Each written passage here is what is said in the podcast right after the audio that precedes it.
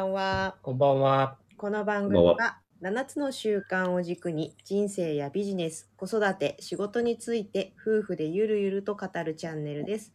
マスターこと夫の方は7つの習慣 J のファシリテーター、千人こと妻の方はブランディングとデザインをなりわいとしています。はい、こんばんは。こんばんは、改めまして。はい、7月20日木曜日です。はい、今日はですね、ちょっといつもと趣向を変えまして、コラボおい、的いや久しぶりだよねそうですね。久しぶりにね、あの、うん、未来への種まき。そうだね。ね。以来かね。そうそうそう。久しぶりだね。はい。うんな、ちょっと企画を思いつきまして。まあ、あの、はい40歳以降ぐらいにね、人はこう、割といろいろ経験とか、キャリア、スキルうん積んで、こう枠深みが出てくるじゃないですか。はい。で、そういう年になってから、うん何かをこう、主張すしたら面白いかなと思って、あんまりないよね、主張する機会ってね。確かに。そうで少年の主張とか青年の主張とかある中で、うん。壮年の主張っていうのをやろうかと思って、うん、なんかね、面白いよね、それね。まあ、壮年っていうのが40歳から60歳ぐらいのことうん。を言うらしいので、うん。そのぐらいの年代のうん我々の知っている人たちのいろんな話を聞いてみたいなと思いましてその中で今日は一番かっこいい。そう一番かっこいいうん方を第1回目のゲストとして。声も見た目もかっこいいっていうね。うん、そうそうそうそう。はい、そんな感じで、うんえー今日は草原社の真田茂樹さんをお迎えしています。おこんばんは。はい、こんばんは。あの、めちゃめちゃハードル上げてますね。いや、もう声聞いただけでかっこいいと分かる。すげえやりにくい。真田さん、ちょっと軽く自己紹介していただいていいですか？はい、ありがとうございます。えー、はじめましての方も多いのかな。うんえー、静岡県裾野市といってですね、あの、富士山のふもとで、えー、一級建築士とファイナンシャルプランナーの資格を持ってですね、えー、日本の住まいづくりをサポートしております、えー、真田茂樹と申します。よろしくお願いします。お願いします。共通の。若干ちょっとプロフィールをはいはい。お話しさせてもらった方がいいのかな？どうぞおはい願いします。はい。あのーまあ、一応、さっき言った一級建築士と FP 持ってるんですけれども、あの、もともと一級建築士は、建築士なんですね。あの、大学も建築家を出まして、まあ、二十数年、建築設計一筋できたんですけれども、よくなんで FP も持ってるんですかって聞かれるんですが、まあ、あの、仕事の幅広げるために別に FP 取ったわけではなくてですね、実はあの、15年ほど前にですね、うん。あのー自分の浪費から家計破綻というのを経験しておりまして、まあそこを出すべくやむなく取ったのが FP なんですね。うん。で、ただこの FP と資格、FP と資格を取ることによってですね、こう、住宅建築というものをですね、建築士の視点と FP の視点から見られるようになって、まあそれを組み合わせてね、サービスを今展開しております。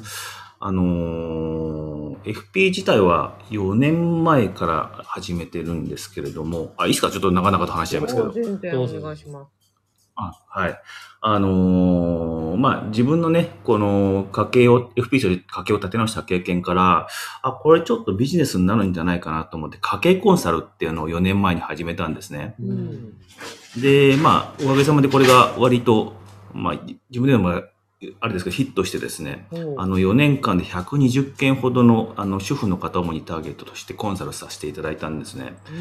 うんで、まあ、コロナ禍の企業だったので、基本オンラインでやってたんですけれども、あのー近くの方は実際そのお宅にお邪魔してですね、家計コンサルというのをやってたんですね。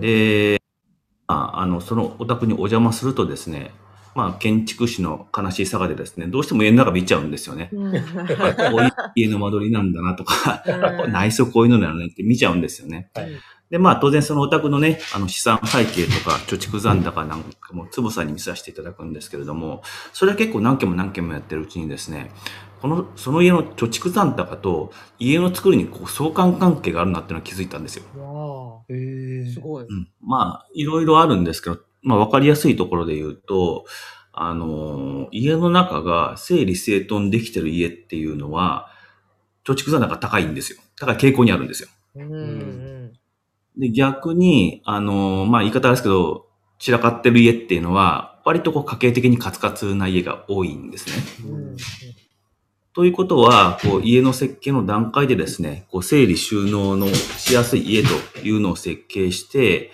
あと、まあ私一応一級整理収納アドバイザーっていう資格を持っているので、もう建築士にある、建築主にある程度こう整理収納スキルというのを学んでいただければ、これお金の貯まりやすい家というのができるわけですね。で、そんなのをいろいろこう、体系化してですね、今これから家を建てる人に対して、お金の貯まりやすい家を建てましょうっていうのと、まあ、それを元にしてですね、えー地域の工務店さんとタイアップして、まあ、そういった、えー家づくりを展開していると。今、そんな、えービジネスをやっております。よろしくお願いします。素晴らしい。かっこいい。いもうこれで終わありがとうございます。や、もう、ありがたいお話、ありがとう。いえいえ。今日は持ち上げますね。ね、初回ゲストだから。いや、もう、ほんと、ね最高の初回のゲスト。素晴らしいです。ね。ありがとうございます。もう、な今日はだって、真田さんが主役だから、主張する人なので。そうです、そうです、そうです。そうなんですね。そうなんです。今日は私たちはそれをありがたく聞くという。いや、もうね、うん勉強させていただきます。はい。はい。はい。はい。あのね、喋れないことはたくさんあるんですけども ね、何を話すんですけど、はい。どんな主張がありますか？今日はね、私が主張したいことは、この年になって初めて気づいたんですけど、はい。気づいたというかな、うん、あの、アイデンティティってあるじゃないですか。はあ、はあはあ、はい。人の。あの、川本夫妻はアイデンティティと聞いて、どんなイメージですか？えー、じ、自分らしさとか、まあ、うん。自分、自分とは何者かっていうか。んん、そうね。うんそうですよね。でも意外とそこに、うん。こう、フォーカスするというか、自分のアイデンティティって何だろうって考える人って、周りでそんなにいなくないですか？いないです、ね。あんまりね自分のことって考えないよねそうだうね。ですよね。うん。で、えー僕ずっと4年前から FP やらせてもらってて、うん今もう二十数年建築の、市の設計の仕事をやらせてもらってるんですけど、まあ例えば FP の仕事で言うと、あの、投資をしましょうよっていう啓蒙をしてるんですね。あ、はい。将来の資産形成のために。うん。で、いろいろセミナーをやって、めちゃめちゃそこで動機づる、動機づけするわけですよ。うん。そうすると、ほとんどの人が私やりますってなるんですね。う。うんん。で、そして、まあ、そこから、投資コンサルってのに入るんですけれども、不思議なことにですね、一定終わりはついてこれない人っているんですよね。うん。お途中で脱落しちゃう人ですね。おで、えーさっきの家づくりの方もそうですね。あの、お金の貯まる家を建て、まあ、資産が貯まりやすい家を建てましょうっていうコンテンツ作って、それもやってるんですけれども、一定割合で、ね、あの、途中で脱落しちゃう人がいるわけですよ。その教え方が悪いとか、なんかコンテンツが悪いとかって、なんか、いろいろ悩んだんですね。でも実は、最近思ったのはそうではなくて、まあ僕のコンテンツはね、あの、いろいろまだ改善の余地はあるんですけれども、そもそもその人、アイデンティティが投資をやりたいとか、そういうお金の貯まりやすい家を作りたいんじゃなかったんじゃないかなっていうふうに思い始めたんですね。あーはいはい。うん。うん。例えばこう、投資に関して言うと、アイデンティティがこう、安心したいこととか、うんあのー得たい人であれば、そもそも投資って向いてないんですよね。うん。どんなにこう、発信したところで。うんなので、こう、ブレちゃうんじゃないかなっていうふうに思うんですよね。あと、家づくりに関して言うと、あの、ちょっとその、お金のために家づくりは外れちゃいますけれども、あの、今、家づくりの情報ってすごいんですよ。すごいあるってことですか？住宅雑誌、うん、すごいあるんですよ。住宅雑誌とか、インスタグラムとかって、もう、どんどんどんどん情報が流れてくるんで、うんあのー僕、キラキラハウスって言ってるんですけども、あのーそこにね、みんなね、惑わされちゃうんですよ。ああ、なるほど。で、なんか自分のアイデンティティとは違う家をこう、設計士に要求しちゃったりするんですね。で、本当は、なんか、あのーシンプルで、スッキリしたのがアイデンティティだったりするんですけど、うん。なんかちょっとクラシカルな、いいような感じの写真がインスタに上がってくると、なんかこれがいいって思っちゃうんですよね。あで、設計士にこんな風にしてくださいって伝えて、まあその家、通りの家が出来上がります。でもやっぱり5年後、10年後に後悔したりするわけですよね。いや、こんな家じゃなかった、が欲しいんじゃなかったみたいなのがあったりするんで、あのーなん、なんていうのかな。あのー人間その時の気持ちとかね、うんこう、いわゆる欲望とかって関心向けるんですけど、本当目を向けるべきはアイデンティティじゃないかなって最近思い始めたんですね。うんでそこに関心を向けることで、本当に自分の後悔しない家づくりとか、後悔しない資産づくりっていうのが、なんかできるようになるんじゃないかなっていうふうに、この年になって思い始めてます。うんうんうんうんそうですねなるほどね。うん企業の案件とかをやっうん。てると、例えば、はいホームページを作ります。こんなうんホームページがいいんだって他社さんのを出してきて、ああ、そうそうそうそう。こう作って、いろいろこう軌道修正しようと思うんだけど、そこはもうガンって譲らず、いや、こういうのがいいんだって言って作っちゃって、後から、いや、全然うちの会社に似合ってないとか言うのと同じ。うん、うんそ。うそうそう。そう。その時そうなんですよね。ね、うん、そうそ流行りとかさ、う。うん。社長の趣味とうんかさ、そうそうそうん。あるねう。。ね。確かに。そう。そう。だ最初からそのアイデン、自分のアイデンティティっていうのは分かっていれば、そんな無駄な労力を使わなくてもいいし、うんこう、相手に対しても無駄な労力を使わせる必要もないわけ。うん。ですよね。そうですよね。だからそこはなんかね、あの、深掘りすることがなんか大事なんじゃないかなっていうふうに。思ってます、最近は。ね。そうだね。本当ブランディングと同じだよね、そう考えると。うんそう。うん。多分、川松さんのやつなんかも、最初なんか、その、アイデンティティとは言わないかもしれないけど、なんか本質を探ろうとするじゃないですか。そうですね。うん。だから本当はアプローチってそれが一番正しいんですよね。うん。ほなんか本人すらもよく気づいていない、ね。そうそうそうそうそう、そうなんですよ。うん。うん。えちなみにそれを建築っていうところとかに持っていくときっていうのは、やっぱりヒアリングですか？あの、ヒアリングなんですよね。うん。あの、建築士って、まあ、漏れなく、まあ、設計士もヒアリングってするんですけれども、うん。あのー表面的な要望を聞く人が多いんじゃないかなって思うんですよ、最近。もうん。あの、どんな雰囲気にしたいですかって言うって、なんか写真何枚か並べて、うん。どんなイメージにしたいですかみたいなことを聞いて、なんかそれを聞いて、あ、こういう感じですね、お任せください、みたいで設計かかること、人が多いんですけれども、うん実はなんかもう一個下を見なきゃなんないんじゃないかなって思っていて、ううんんそうですね。うんあと、うん、例えばですけど、あのー一時ね、あの、ガラス張りのお風呂って流行ったんですよ。あの、よくあの、高級ホテルにあるみたいなやつですよね。あのー洗面台があって、トイレがあって、ガラス張りにあって、その向こうにお風呂があるみたいなやつ。うん見た感じ綺麗だね。うん。綺麗な感じ。でもあれね、めちゃめちゃあの、ガラスの清掃大変なんですよね。なんでしょうね。うんあの、水垢とかついて。うんで、あの、機能的に行きたいとか、なるべくメンテナンスフリーにしたいっていうアイデンティティの方であると、あれやったらものすごい後悔するんですよね。出した後に。ね。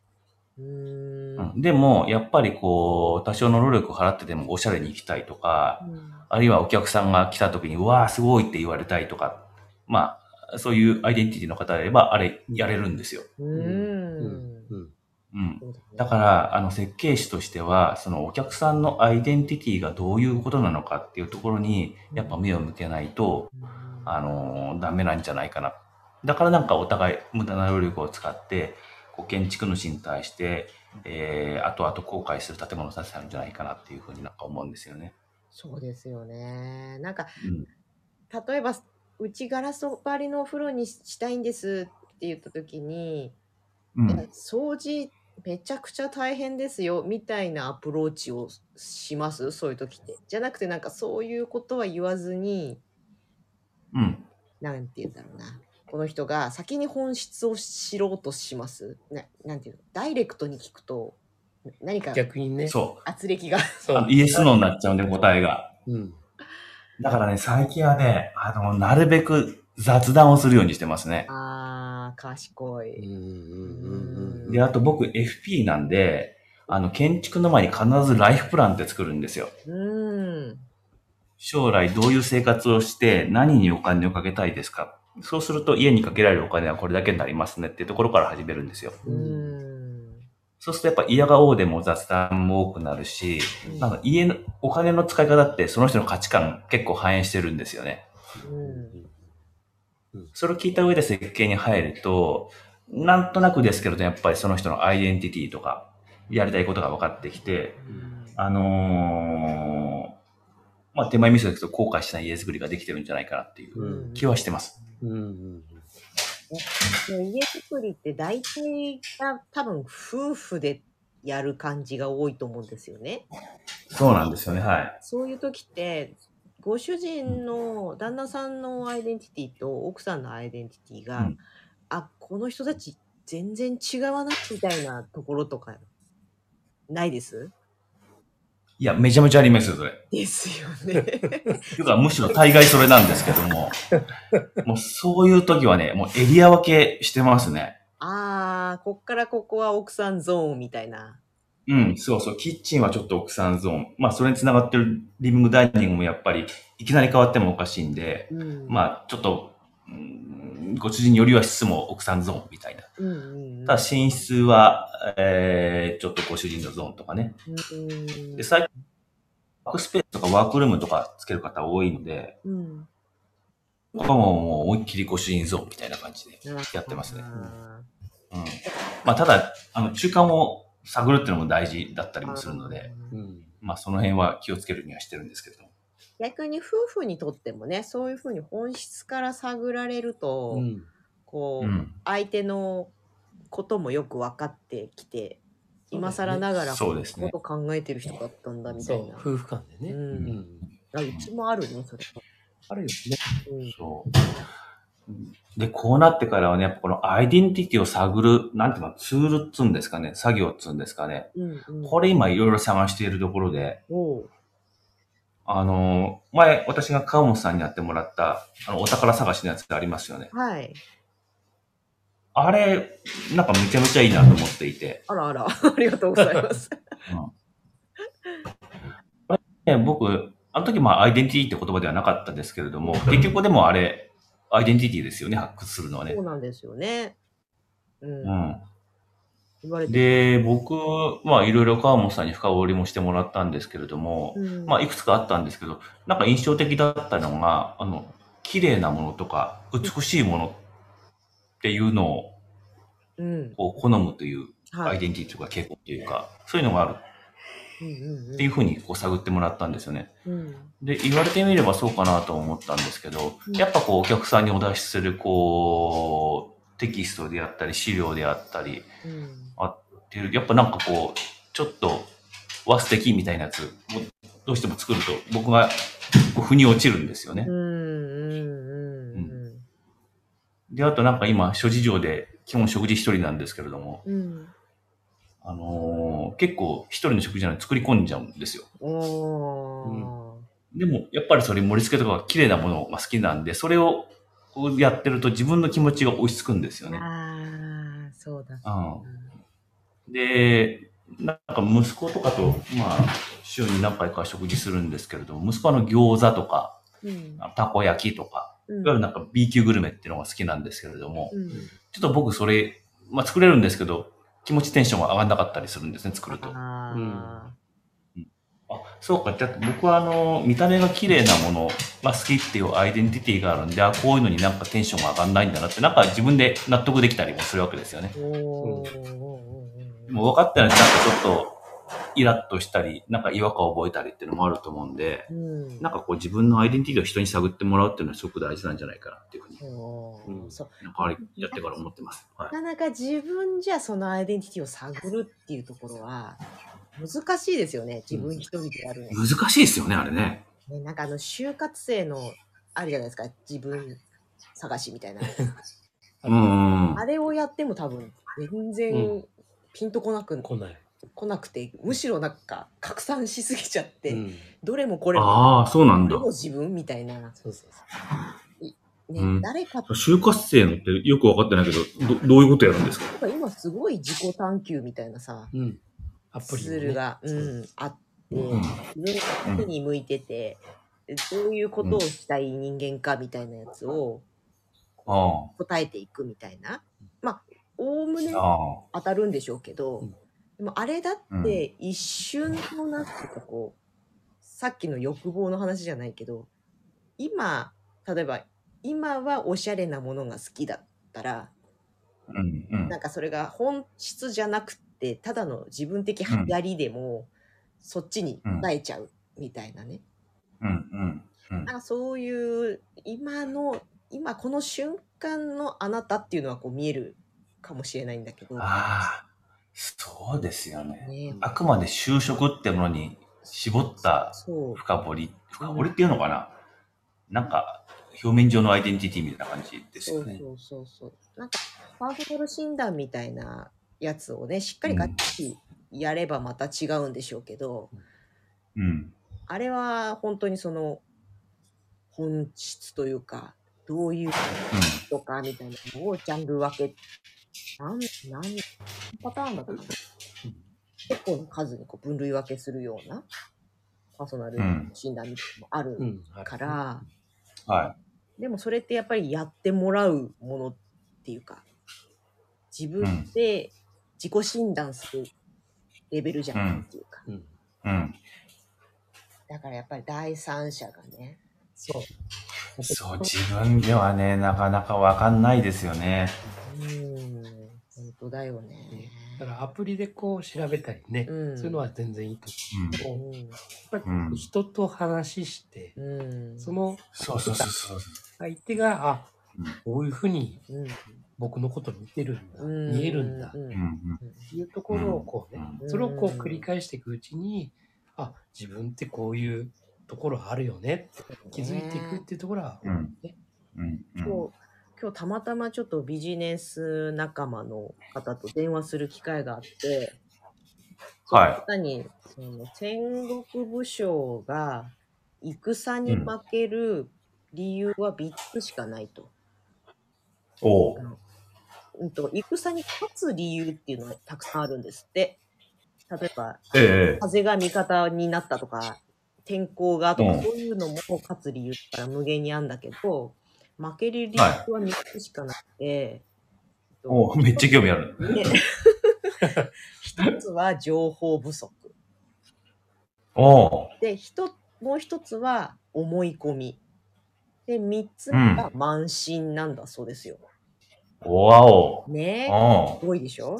この思いう。なるほどっ。ていうのが、まあ、自分にこう、ずっと会社はこうしこうしたいとか、こうだとかっていう思いと、はい。外から見た、見られてる、この店ってこういう店っていうような、ところのズレとか、この店ってこういう人にあってほしいみたいなものと現実がずれてる。うん。この思い込み違いがなかなか厄介だみたいなことを聞いて、うんまさ。に今の話ともね、自分自身っていうのが自分で思っているような本質じゃないかもっていう、そうなんですよね。今のブームかもしれないしね、今考えてることがさ。そうそう。今の好み。そう、ほんとブームなんですよ。う。うん。で、ブームだからブレるんですよね。うん。そう。流行り、流行りでね。流流行り廃り で。うんで、ましあしょてこんなにね、情報が多いとね。ねまあ、うんあるよ。自分だってさ、若い頃なんであんなこと考えてたんだろうとかっていうことあったりするじゃん。今、壮年になって思 う。え、例えばどういうのがあるんですか？なんだろえ？う。なんだろうね。えあなただったらなんであんなに喧嘩っ早かったんだろう？とかさ。それがなんかイメージできないんで。できないですよね。ない、ない、ない、ない。うんイメージ通りですよ。いやいやいやいや、もうなんか温厚なマスターしかイメージがない。本当ですよ。もうね昔から温厚ですよ。おかしいでしょ？アイデンティテそうっすか。ィどこにあったんだっていうところですよね。分かってなかった。うん、分かってなかったよ。うん。うんね、で、なんかあの、アイデンティティがしっかり自分でつかめると、なんか人生も楽になるんじゃないかなと思っていて、うん、そうだよね。例えば家づくりとかにしたって、なんかね、あの、立ってる人が自分のアイデンティティちゃんと分かっていれば、まあ、たくさんある情報の中で、あ、これは採用、これは不採用みたいなのが、ジャッジが簡単にできるわけじゃないですか。うんうんうんうんそうそうそなんかそういう、まあ、まあ家の作りだけじゃなくても、まあ生き方にしても、なんかいろいろ情報が来る中で、あ、これは採用、これが不採用っていうのがなんか簡単できると思うんで、そういう意味でもね、なんかここ、本当は一番最初にはっきりさせておかなきゃいけないのかなって、なんか最近、本当に思い始めてます。そうね。それが言語化できるとね、なおさらいい。そう、そうそう、言語化が難しいんですけどね。うん。ここで言語化できて、それを例えば家づくりしてる夫婦それぞれが、私はこういう人物、あなたはこういう人物、だからこういう家にしよう、みたいな。そう。うん。ここが最高だね。そうなんですね。あじゃあ、あれじゃないですか。アイデンティティから深掘りして家を建てるからうん後悔しないっていう、こう前文がつけれる。そう。それをね、あの、今やろうとしていて、なんかいろいろ宿泊してるんですけれども、本当にアイデンティティさえ分かっちゃえば、あと楽なんですよね。うん、うん、うん。これをね、探るのはね、なかなか難しい。うん。ですよね今なんか、ちょっとした経験と感みたいなやつで探ったりしてるんですけど、なんか、まあ、メソッドとして、うん。なんかルールとして確立できればな、なんていうふうに。そうですね。あの、私の仕組みとしてね使っちゃっていいですよ。ね、あれね、あれいいですよね。どうぞどうぞ。はオープンソースです。真田さんには。い。でも、うん。でもあれなんだよね。そこが大事っていうのを伝えることがまた難しくって。そうですよね。そうなの。私がなんか、うん。ランディングが大事なのよとか言っても、いまいちピンとこないから、来てない、来ないんですよ。あまりにあの、動機づけが難しいんですよね、あれね。そうそうそうそう。なんか言葉を尽くして語っても、うん。いまいちピンとこないんですよね。ピンと来ないんですよ。で、この年になるとピンとくるわけですよ。いや、そう。でももう遅いんですよ。いやいやいや、遅くないです。いや、家、家に関して言うと、もう家建っちゃってるじゃんっていう状態なんですよね。うん。そうね。若い人たちとかね。もう本当は家を建てる20代とか30代の人たちに、ここが大事ですよっていうのもお伝えしたいんですけれども、ね。これがね、なかなか難しいんですよね。そうだよね。うんそっか。まあ、若い人たちのその、後悔しない家づくりももちろんいいけど、ある意味ね、もう2軒目建てる人とかさ、うん。マンションをリノベーションしよっかな、みたう。いなんはい。あの辺とかにもなんか使えそうだけどね。うん。それはありますね。うーん。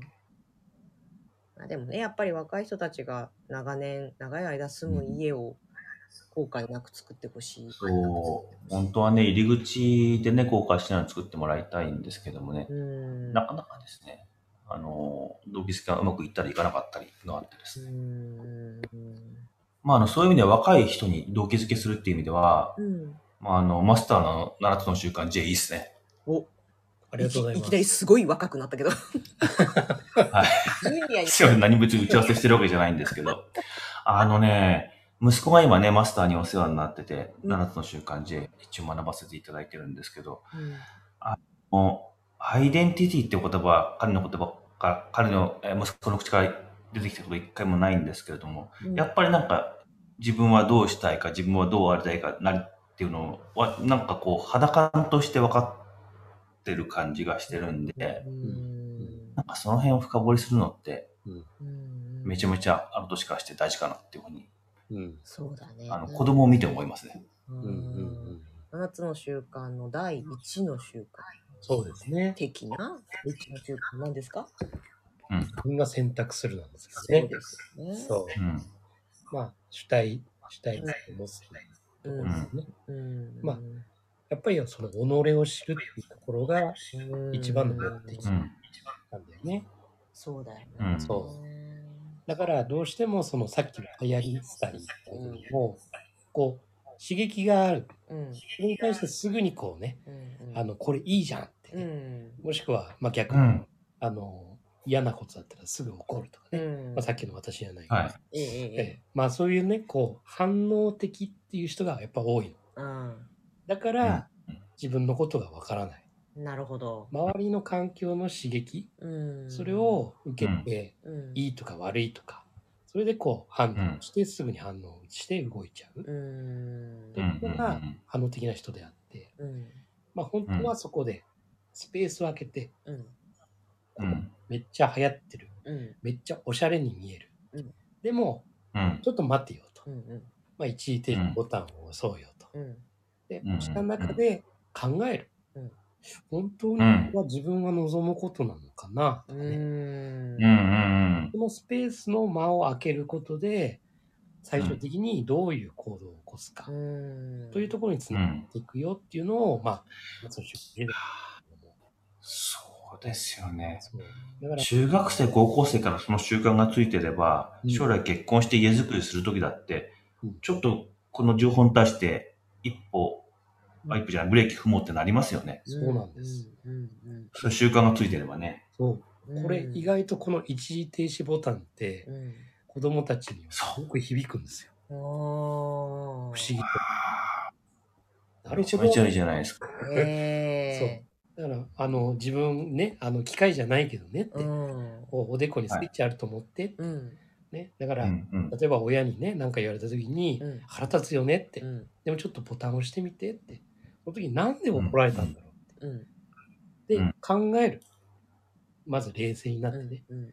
だからちょっと時間を空けて、すぐにうん。嫌だとかね、うん。あの、逃げるとか、そういうことじゃなくて、ちょっと考えてみる。うん。俺はなんで怒られたの、うん。そうすると、あ、そっか、宿題やってなかったからとか、うん。あ言われたことをまた同じこと繰り返しちゃったからとか、ううんん。っていうのをこう思い浮かべると、あ、そうだよねって、俺に原因があったんだねって。じゃあ、次怒られないためには、これをこういうふうにすればいいんだな、ということがうん。こう思い浮かんでくる。うんそうすると、あ、もう怒られたくないから、うん。まああれはしないとか、うん。むしろこれをしよううんうん。というふうに変わってうんいくっていうのが、やっぱり子供たち、結構素直にうん。変わってたんですよね。結局ね、思考をつどう使うかっていうかさ、うん。脳をど脳みそをどう使うかっていうか、そうそこの感覚すら体得できれば、そう。うん。そうなれる。なっていくってことだよそうですね。ね。最それ、あれ、若い頃に体得できてれば、うん。その後の人生無敵ですよね。うん。本当最初どうしてもこれ人間誰しもそうなんだけど、うん、なんかあったらうん。まず感情が出てくる。そうね。そう。そうそうそうん。思考の前に感情が出てきて、うんで、う。うん。その感情をナビゲーションだと思ってほしいんですよ。うんなんで、なんで俺こんなに腹立つんだろう、うんなんでこんなに気持ちがいいんだろう？んうんう、というこの感情を、もう、あ、こ、こ、あ、今日今なんか気分いいよ俺。うんうんえ、なんで気分いいんだろう？んう、これがやってるから気分がいいんだ。うんうん。というふうに、それを自分、なんだろうな、ちょっとこう自分と距離を置いて、うんうん。うん。気持ちのいい自分を見て、うん、なんでこういう気持ちになってるんだろう。うんあ、こういうことがあったから気持ちがいいんだなって。じゃあこういうのを増やしていこう。うんなんかその感情が先に出てくるから、からうんそれが出てきたときに、あ、なるほど、今はこういううんうん劇があった中で、あ、こういう感情が出たってことは、うん。じゃあ、ここであれをやっちゃうと、こういう結果になるだろうから、うんうん。じゃあ、ここは、まあ、例えばノーディールにして、うんうん。じゃあ違うことを俺は今をやると、ここは揉めずにね、いろんなことスムーズにいくよねとか。ううんん。だからね、そういうふうに、最初の感情はナビゲーションだと思って、うんそれを見て判断していく。そう。まあ、うん思考だよね、うんその後。うん。そういうふうにできるとう、ん物事が自分の望むところに向かっていけるなっていうね。あ、でもいいですね。もうそのままこう、設計の営業とかに使わせてもらおう。うんどうぞどうぞいいと思ういいと思うとかつって インスタの画像を見て、ちょっと一回一泊置きましょうかみたいなね。うんちょっと一回ブレーキ踏みましょうかみたいなね。うん一時停止ボタン。うん一時停止ボタン押しましょう。はい本当にそれ欲しいんですかっていうね。うんねうんうんね。そうなのね。あれ素敵に見えるからね。そう。そう。あんなあの、設計士ってブレーキ踏むの異様に怖がるんですよね。あ、そうなんだ。。地区主のブレーキ踏むのって嫌がるんですよ。うん嫌われたくないからなんですよね。ああまあまあね。うん。気持ちはわかる。うん。そうそう。でも、これ、相手やっぱ踏んであげないと、うん踏んで踏ませないとダメなんですよね、本当はね。後で絶対後悔するんですよね。うんでもあれだよね、ここで使えるのはきっと、7つの習慣にもある、まず相手を理解し、そしてうん理解されるの部分だよね。うん。まずそのお客様、家建てる人たちのことを親身に理解すれば、例えばそこで、いや、それ、一旦一時停止ボタン押してよって言ってもうん、うん受け入れてくれるけど、うん。うん。そういう信頼がなかったら、あ、この人本当自分のやりたいことを却下してくるみたいな、そうなんですよね。そうそうそうそうそう。ね。紙一重ですけどね。そうですよね。だから、すごくその雑談ね。うん、うん。佐川さんが雑談するって言ったところが、やっぱりそのコミュニケーション、そうだよね。高めるじゃない？やっぱり。うん。うんうん。やっぱりそのね、もしかしたらくだらない話があると思うんだけども、うん。それでもやっぱりこう、距離が縮まるっていうか、んうん。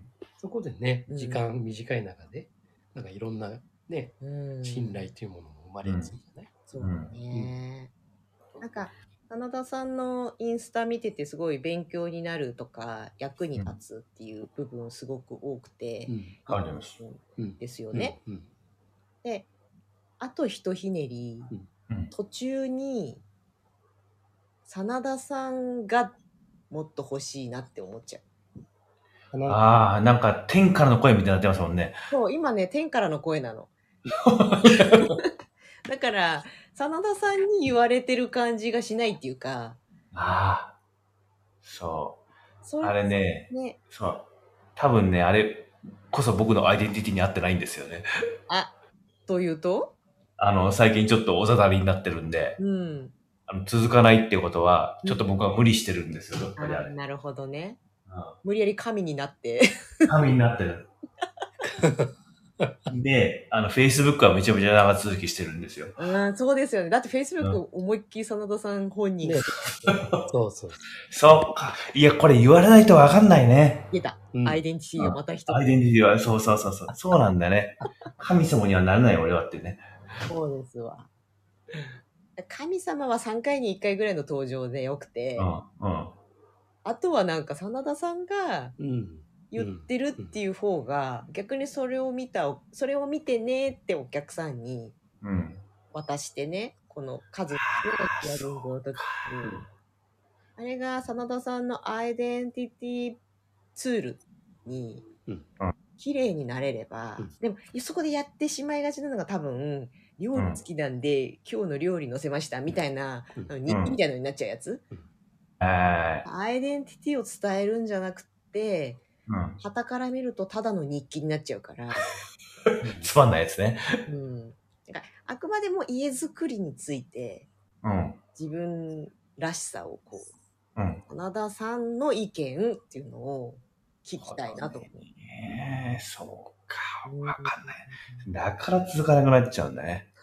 だってこれ今喋っててさ、結構すっごいたくさん出てくるじゃない。そうそうそうでそんだけ喋喋れるぐらい思いがあるってことですよね。そう。そう。なんかね、あの、綺麗に見せようとしちゃうんだよね、あれね。綺麗と両立させましょうよ。まだもなっちゃうからね。そうか、そういうことか。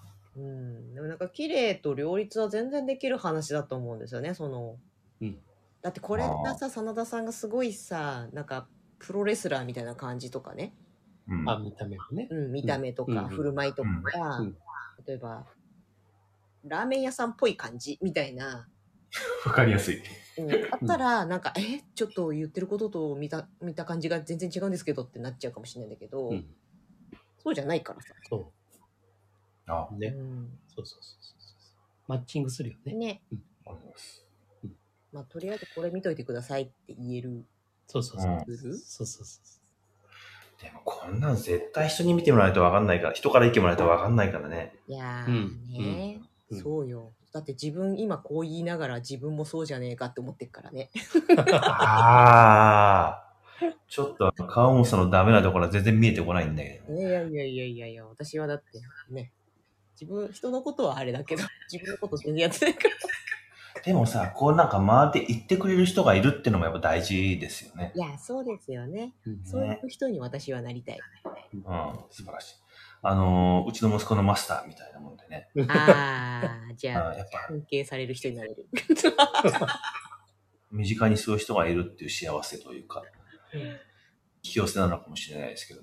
いや、これみんなでね、助け合っていきたいね。そうそうそううんうん自分の大好きな人たちと、うんうん自分の気の合う人たちとうんうん助け合って、ビジネスも生活もできたらいいよね。そうですね。うんなんかこう気の合う人となんか、普通に世間話とかね、まあいわゆるバカっ話してる中で、なんか指摘し合ったりして、うん結局そこでアイデンティティが分かるみたいなところもあるのかもしれないですね。うんめっちゃあると思う。あると思う。だって、そこって気を許してるじゃない。そうそうそう。そうそうそう。うん。なんかね、こうバリア張ってたりとかさ、ちょっとつけてたりとかさ、あるね。うん、そうそこの人には弱み見せらんないみたいな。う。ね。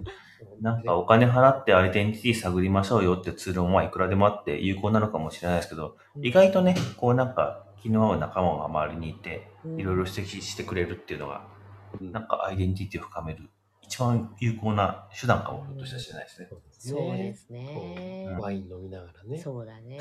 私、ブドウジュースにしとくわ。いや、なんかめっ綺麗にまとめちゃったけどいいのかないや、めっちゃいいですよ。あ、時間もちょうどいいし。いや、もう最高ですよ。ねそうそう。やっぱり初回のゲストに選んでよかったわ。うん。ありがとうございます。あげます。ね。だって、7つの習慣とね、本当に繋がってるもんね。そうそう本当ですよね。はいうん本当に。の設計でも資産形成でも、うん。そういうところ、7つの習慣大事だな。本当にあれ勉強してよかったなと思ってます。ああ、うんよかっうんうんうんた。ナイスチョイスです。ありがとうございます。これナイスチョイス最近の私の流行りなんだよね。あ、の、フィットネスアプリのうん海外の先生がうん、なんかこうヨガのポーポーズってね、こう自分でできなかったら、こう無理しないでうん、自分のできる範囲でやりなさいっていうの。うん。で、それを、うんまあ向こうは見えてないけど、うんナイ。スチョイスっていうのね。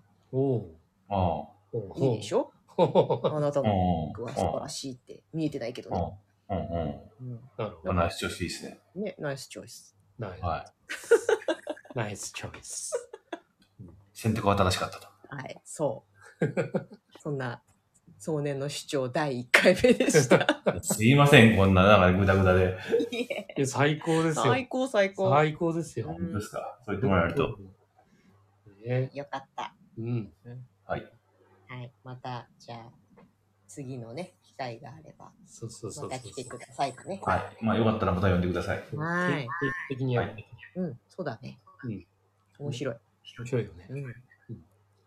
はい、ありがとうございました。はえー今日た。ゲストは創建者の真田茂樹さんでした。ありがとうございましたあ。りがとうございました。ああ。